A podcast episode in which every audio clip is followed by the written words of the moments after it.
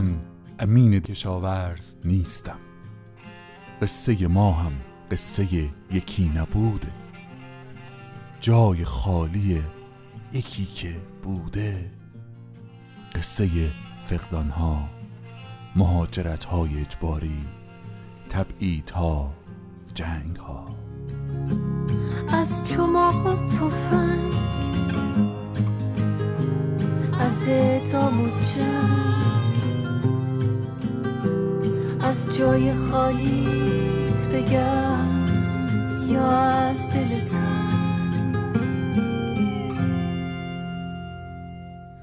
از جای خالی بگو هم از دل تنگ. از جای خالی بگو که دل تنگ قصه یکی نبوده. چشم هر ستاره اما مات گنبد کبوده. ستاره.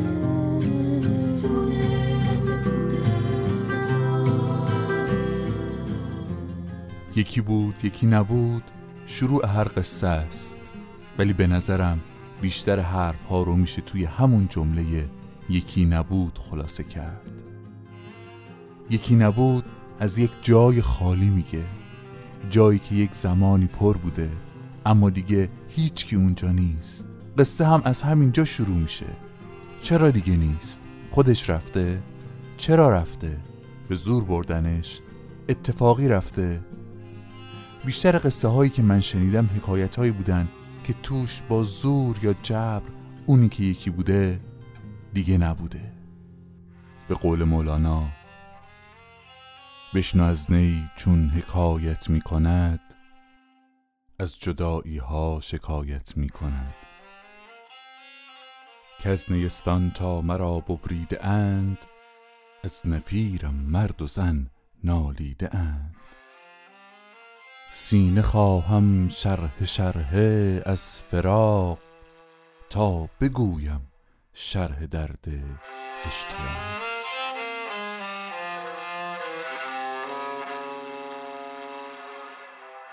تو جمله یکی نبود یک رنج پنهانه رنج دوری رنج هجر. و این درد و رنج از یک اشتیاق سرچشمه می‌گیره. شوق بازگشت به جایی که بهش احساس تعلق داریم. جایی که وطن ماست. نیستان. تو جمله یکی نبود یک دوگانگی در عین بیگانگی. عدم پذیرش عدم فهم متقابل رو هم می‌تونیم پیدا کنیم.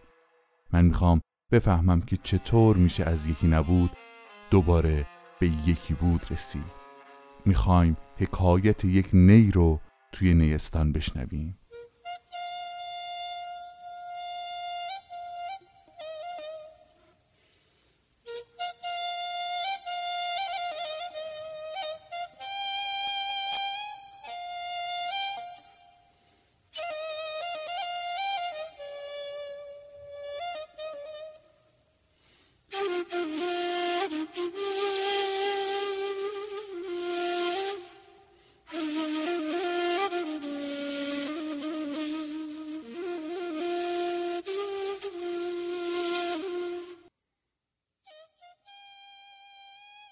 ما وقتی میگیم یکی بود می‌دونیم می‌خوایم قصه فردی رو بشنویم ولی واقعا نمی‌دونیم داریم در مورد کی صحبت می‌کنیم.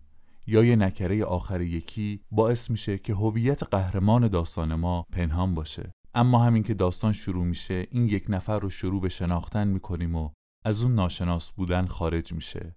هویت پیدا می‌کنه و ما ممکنه باهاش احساس همدلی کنیم یا نسبت بهش احساس بیگانگی یا حتی انزجار داشته باشیم. توی داستان همیشه یک سری از شخصیت ها با ما خودی ترند و یک سری هم بیگانه تر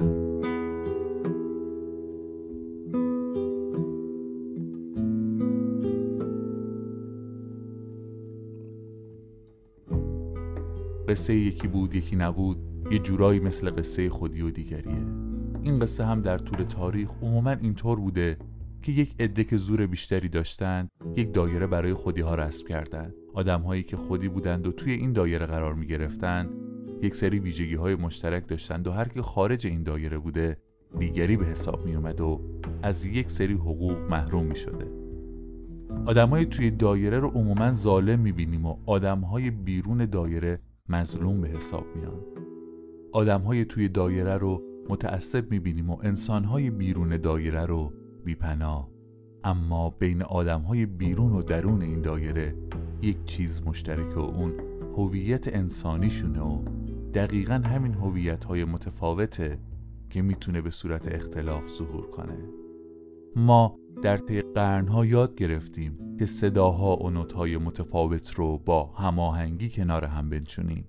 ولی هنوز خیلی چیزها رو باید یاد بگیریم تا تفاوت بین هویت‌های انسانها و جوامع رو عاملی برای زیبایی و هماهنگی ببینیم.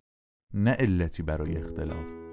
برای همین اگه ما مسئله هویت رو دقیق تر بررسی کنیم شاید بتونیم دوگانه ظالم و مظلوم رو به سمت عدالت و قصه یکی بود یکی نبود رو به روایت های جدیدتری برسونیم.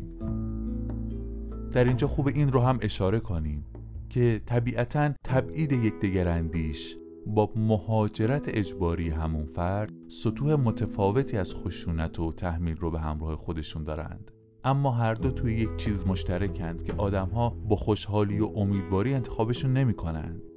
هر دو روشی برای حذف دگراندیش یا دیگری در جامعه است با این تفاوت که وقتی راه مهاجرت اجباری باز میشه به روش مزورانه تری دایره خودی ها تنگتر میشه و افرادی که زیست متفاوتی می‌خوان داشته باشند مجبور میشن بین رفاه و آزادی از یک طرف و باورهاشون از طرف دیگه یکی رو برگزینند که به باور من انتخابی اخلاقی پیش روشون نیست. این افراد از جامعهشون حذف میشن در حالی که بخشی از هویتشون رو توی سرزمینشون جا می‌ذارن. خاک سمر نداده رو چجور میشه ول کنم؟ سوارم پیاده رو چجور میشه ول کنم؟ گیرم جهان یک وطنه با مرزهای علکی. رفیق و خونواده رو چجور میشه ول کنم؟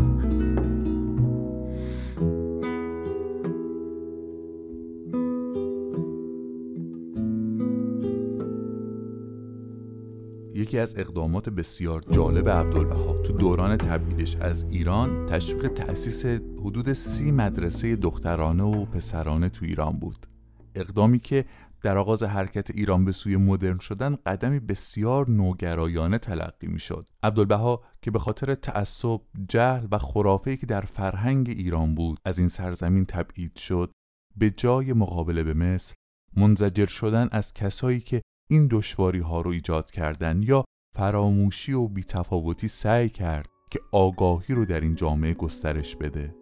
من فکر می‌کنم یکی از دلایلی که عبدالبها این واکنش خاص رو در قبال تبعید از خودش نشون داد فهمش از مفهوم خودی و دیگری بود. فهمش از ماهیتی که برای خودش تعریف کرده بود. به نظرم با این مثال می‌تونیم روی مفهوم هویت تعمل بیشتری کنیم. من وقتی به هویتم فکر می‌کنم یک سری ویژگی ها برام تدایی میشه. خیلی از این ویژگی ها رو من از فرهنگی که توش زندگی می‌کنم وام گرفتم. مثلا فهمم از جنسیتی که دارم زبانی که باهاش حرف می‌زنم جهان بینی فهمی که از منزلت اجتماعی دارم و مواردی از این دست. این گزاره ها رو من از جامعه می‌گیرم. بدون اینکه لزوما در مورد درستی یا نادرستیشون مناسب یا نامناسب بودنشون برای خودم و دیگران تحقیقی کرده باشم. من نسبت به این بخش از هویتم خیلی آگاه نبودم تا اینکه با آدمای متفاوتی از خانواده ها و فرهنگای دیگه مواجه شدم. آدمایی که نحوه برخوردشون با مسائل زندگی با من متفاوت بود. مثلا به طریق متفاوتی به تربیت بچه هاشون فکر می‌کردن.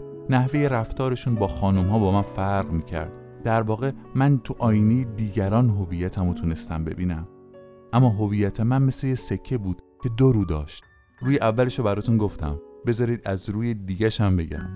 امان از روزی که وقتی من با دیگران مواجه میشم متوجه زبان بشم یا نتونم تفاوتامو بپذیرم یا پذیرش دیگری رو زنگ خطری برای امنیت خودم ببینم. احساس می‌کنم که ثباتم از بین میره. ممکن ازش بترسم یا چون احساس امنیت و قدرتم رو به چالش می‌کشه ازش متنفر شم یا احساس انزجار نسبت بهش پیدا کنم. گاهی هم این حس تبدیل به یک تعصب میشه. حتی ممکنه بخوام طرف مقابل رو از خودم برونم یا حذف کنم. همه اینا به خاطر اینه که حضور یک دیگری متفاوت با من برام زنگ خطره. یا اونطور که برخی تو روانشناسی تکاملی توضیح میدن درست مثل یک انسان اولیه وقتی یه حیوان به سمتش حمله می‌کرد انسان به خاطر میل بقاش می‌خواست زنده بمونه در نتیجه یا فرار می‌کرد یا تلاش می‌کرد حیوان رو اسیر و اهلی کنه یا راهی برای کشتن اون حیوان پیدا می‌کرد. در واقع همونطور که پذیرش هویتی که جامعه داره به همون القا می‌کنه به آدم حس امنیت میده و آدم رو از تنهایی دور می‌کنه مواجهه با هویت های جدید فرهنگ های متفاوت عقیده های گوناگون می‌تونه در ما ایجاد سوء تفاهم کنه. بردباریمون رو کاهش بده و نگرانمون کنه. برای همین خیلی مهمه برای اینکه بتونیم قصه یکی نبود یا داستان مهاجرت اجباری، تبعید یا زندانی شدن رو درک کنیم بتونیم بفهمیم این که میگیم یکی بود یعنی چی. بودن ما ماهیت ما به عنوان یک انسان به چه معناست؟ به بیان دیگه بودن یا نبودن هنوز هم که هنوزه مسئله این است. با ما باشید با یکی نبود.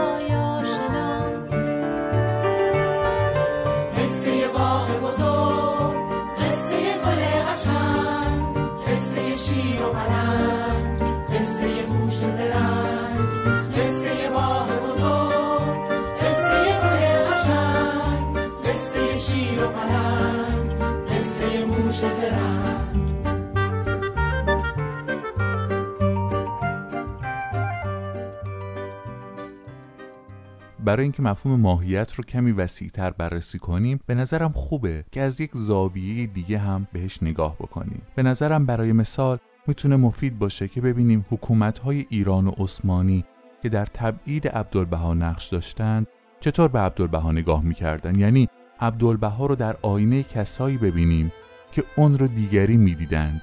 در واقع اگه بخوایم به مثال دایره ای که مرز بین خودی و دیگری رو مشخص می‌کنه برگردیم می‌تونیم بریم ببینیم که توی دایره خودیا چی میگذره. تکسر و تنوع یکی از ویژگی های طبیعته. برای همین برای اینکه توی دایره خودی ها همه مثل هم باقی بمونن باید یک نیروی کنترل کننده فعال باشه. حاکمیتی که لازم می‌بینه تمام فضاهای جامعه رو تحت کنترلش داشته باشه تا اطمینان پیدا کنه همه خودی و دیگری بینشون نیست و بقای این جامعه رو چیزی تهدید نمی‌کنه. هانا آرنت بانوی آلمانی یکی از بزرگترین فیلسوفان قرن بیست بر این مسئله تاکید کرد که یکی از موضوعاتی که توسط حکومت‌های تمامیت خواه کنترل میشه نظام زبانی این جوامعه آرنت توی زندگیش معنی دیگری بودن رو به خاطر یهودی بودنش تجربه کرد آرند در خلال جنگ جهانی دوم از کوره های آدم سوزی حزب نازی تونست جان سالم به در ببره و به فرانسه فرار کنه و چون احتمال تسخیر فرانسه توسط آلمان وجود داشت به آمریکا مهاجرت کرد.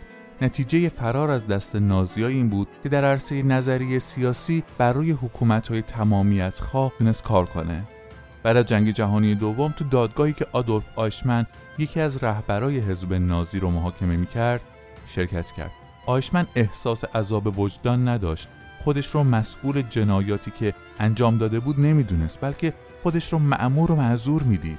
هانا آرنت برای فهم این موقعیت توضیح میده که حکومت های تمامیت خواه با ایجاد و گسترش یک نظام زبانی به پذیرش تبعیض توسط مردم کمک می‌کنند یا به عبارتی تبعیض رو عادی سازی می‌کنند.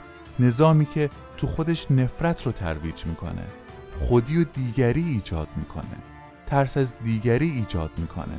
تو چنین شرایطی خشونت علیه افرادی که دیگری قلمداد میشن توجیه میشه. چون برای مردم این گونه جا افتاده که حضور اون فرد که غیر خودی و دیگریه براشون خطرناکه.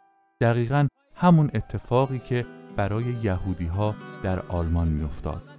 به همین خاطر دور از ذهن نیست که در چنین جامعه ای اعتماد اجتماعی از بین بره. پیوند بین انسان ها گسسته بشه و این شهر این جامعه روز به روز خالی تر بشه. شهر خالی جاده خالی کوچه خالی خانه خالی. جام خالی سفره خالی ساغر و پیمان خالی. کوچ کرده دست دست آشنایان دلی با با خالی باخچه خالی شاخ خالی لانه خالی. وای از دنیا که یار از یار بترسه. غنچه خواهی تشنه از گلزار بترسه.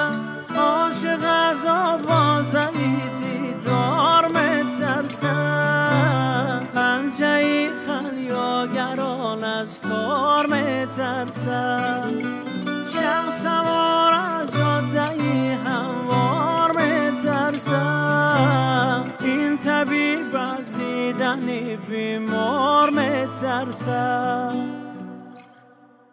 تو روانشناسی تکاملی نظریه‌ای وجود داره که نفرت رو در انسان توضیح میده. تا قبل از اختراع واکسن اگه یک غریبه از سرزمین دیگه وارد جایی می‌شد اهالی ممکن بود نگران بشن که نکنه این فرد همراه خودش بیماری و مرضی بیاره و به فهم امروزی ما نکنه با خودش ویروسی بیاره که بدنهاشون آنتیبادی به جهت مقابله باهاش رو نداشته باشه. برای همین نسبت به اون غریبه احساس انزجار وجود داشت چون امنیت و سلامت مردم رو به خطر میانداخت. یعنی وقتی حضور یک انسان متفاوت تداعی کننده خطر برای سایرین می‌شد احساس انزجار و تونها ایجاد می کرد. عبدالبها شخصیت متفاوتی در حکومتهای عثمانی و ایران بود که ایدههاش می‌تونست در این جوامع ایجاد تکسر کنه. این تکسر و تنوع می‌تونست احساس امنیت و میل به بقا رو تو حاکمای این دوتا کشور به خطر بندازه. این ترس می‌تونست تبدیل به استراب شه و این استراب زمینه ایجاد توهماتی شه که یکی از خیرخواه ترین و مؤثرترین افرادی که توی این دوتا حکومت زندگی می‌کرد یعنی عبدالبها رو تبعید و آزار کنند. اتفاقاتی که دونه دونه پشت سر هم افتاد.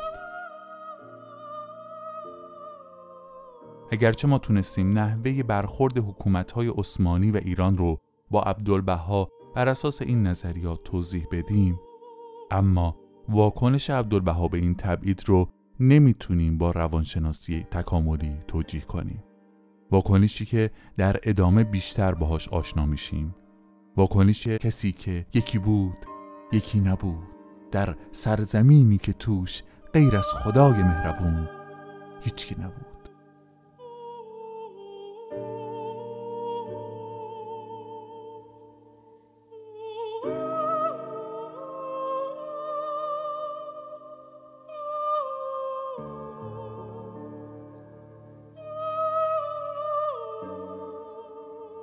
زخم ستمکاران را مرهم نهید و درد ظالمان را درمان شوید. اگر زهر دهند شه دهید. اگر شمشیر زنند شکر و شیر بخشید.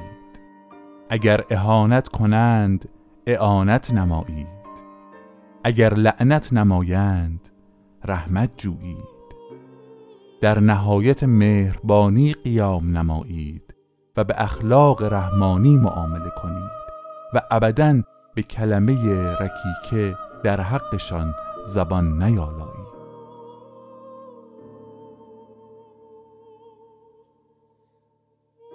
این سخنان عبدالبها شباهت هایی با آموزه های مسیح یا خیلی از عرفا می‌تونه داشته باشه. منتها نه عرفا و نه مسیح. موفق به ارائه یک الگوی منسجم از جامعه پویا برای مواجهه با ظلم نشدن. کاری که به نظر می‌رسه عبدالبها قدم های بلندی در این راستا برداشت. موضوعی که در ادامه بیشتر بر روش تمرکز خواهیم کرد.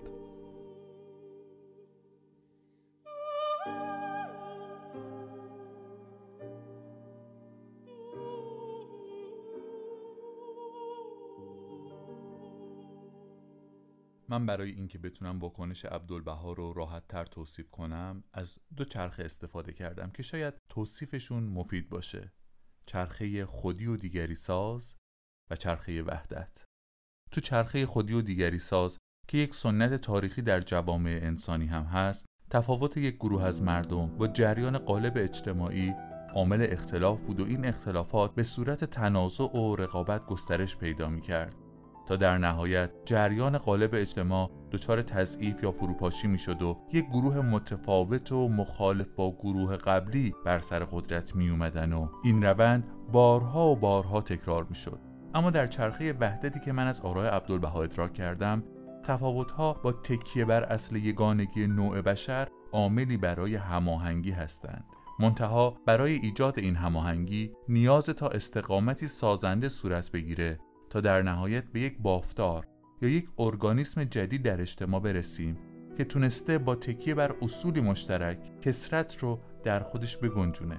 حالا می‌تونیم به توصیف سه المان این چرخه وحدت یعنی تفاوت به عنوان یک عاملی برای ایجاد هماهنگی استقامت سازنده و تحقق جامعه پویا به عنوان یک کل ارگانیک بپردازیم.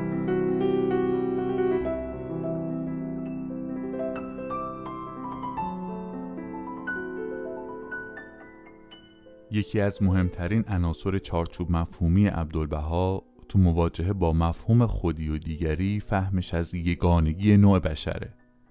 عبدالبها هم دایره برای خودیا رسم کرد اما اونقدر شعاع این دایره بزرگ بود که همه ابناع بشر توش جا می شدن عبدالبها تو سخنرانی هاش در آمریکا و اروپا بارها تکرار کرد که خانواده، قومیت، ملیت و جنسیت نمی‌تونن دلایلی نهایی برای وحدت باشند.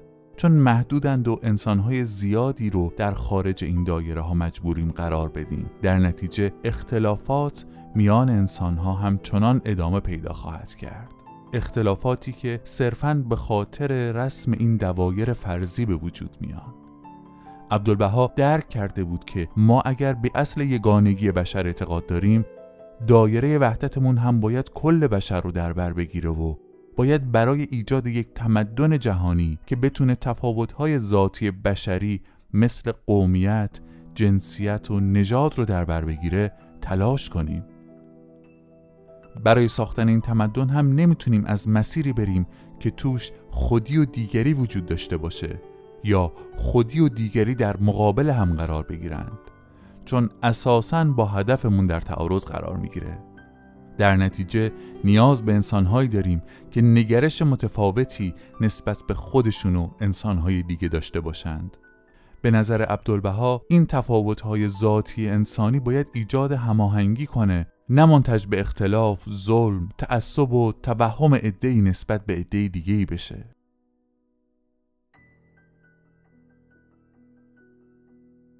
نگاه خاص عبدالبها نسبت به استقامت دومین المان این چارچوب مفهومیه. عبدالبها بر این باور بود که بشر به دوران بلوغش رسیده و به همین دلیل توانمندی های توش ظاهر شده که اگه مورد استفاده قرار بگیره و تربیت بشه می‌تونه کمک کنه تا الگوی جدیدی از رفتار در برابر ظلم شکل بگیره که نه از جنس سکوت و سرکوب شدنه نه مثل قیام و مقابله به مثل کردن با ظلم و شبیه خود ظالم ظلم کردنه. روی کردی که ما امروزه اسمش رو استقامت سازنده می‌ذاریم. یعنی نه تنها در برابر ظلم ایستادگی می‌کنیم بلکه سعی می‌کنیم که مسیری تازه‌ای بسازیم که پیشتر وجود نداشته و حتی به ظالم کمک می‌کنه در موقعیت عادلانه تری خودش رو قرار بده. عبدالبها هدف متعالی از استقامتش در برابر ظلمهایی که نسبت بهش روا شده بود داشت و اون از بین بردن بیگانگی بین انسانها بود.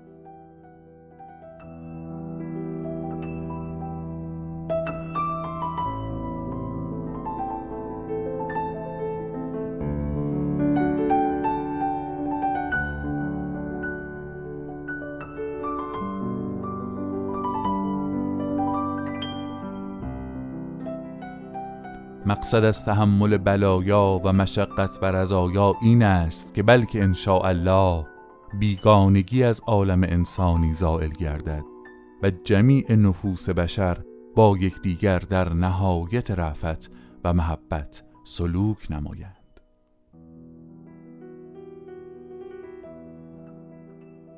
اما سومین عنصر چارچوب مفهومی عبدالبها در گذار از خودی و دیگری به اعتقاد من باورش به این اصل بوده که همه انسانها در کنار هم یک کل ارگانیک رو شکل میدن. همچنان که چند میلیارد سلول در کنار هم در شرایطی خاص می‌تونن هیکل انسانی رو ایجاد کنند.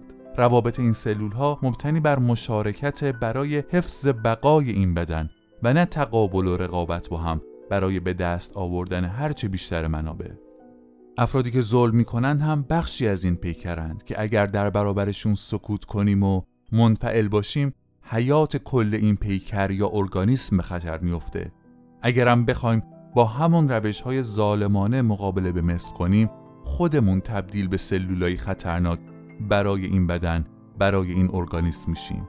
از طرفی کل این بدن بیمار شده و صرفاً با نابود کردن چند ظالم عفونتی که این بدن به واسطه بیماری هایی مثل تبعیض و تقلید و تعصب مبتلاست درمان نمیشه. در واقع عبدالبها دریافته بود که به عنوان یک سلول از این پیکره داره مورد حجم قرار می‌گیره.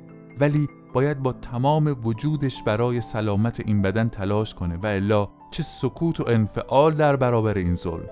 چه مقابله با اون منتج به نابودی خودش هم خواهد شد. یعنی عبدالبها از منظری متفاوت و بالاتر به این شرایط نگاه کرد تا بتونه از یک بازی باخت باخت که هزاران سال بشر درگیرش بود نجات پیدا کنه. تا شاید نجات پیدا کنیم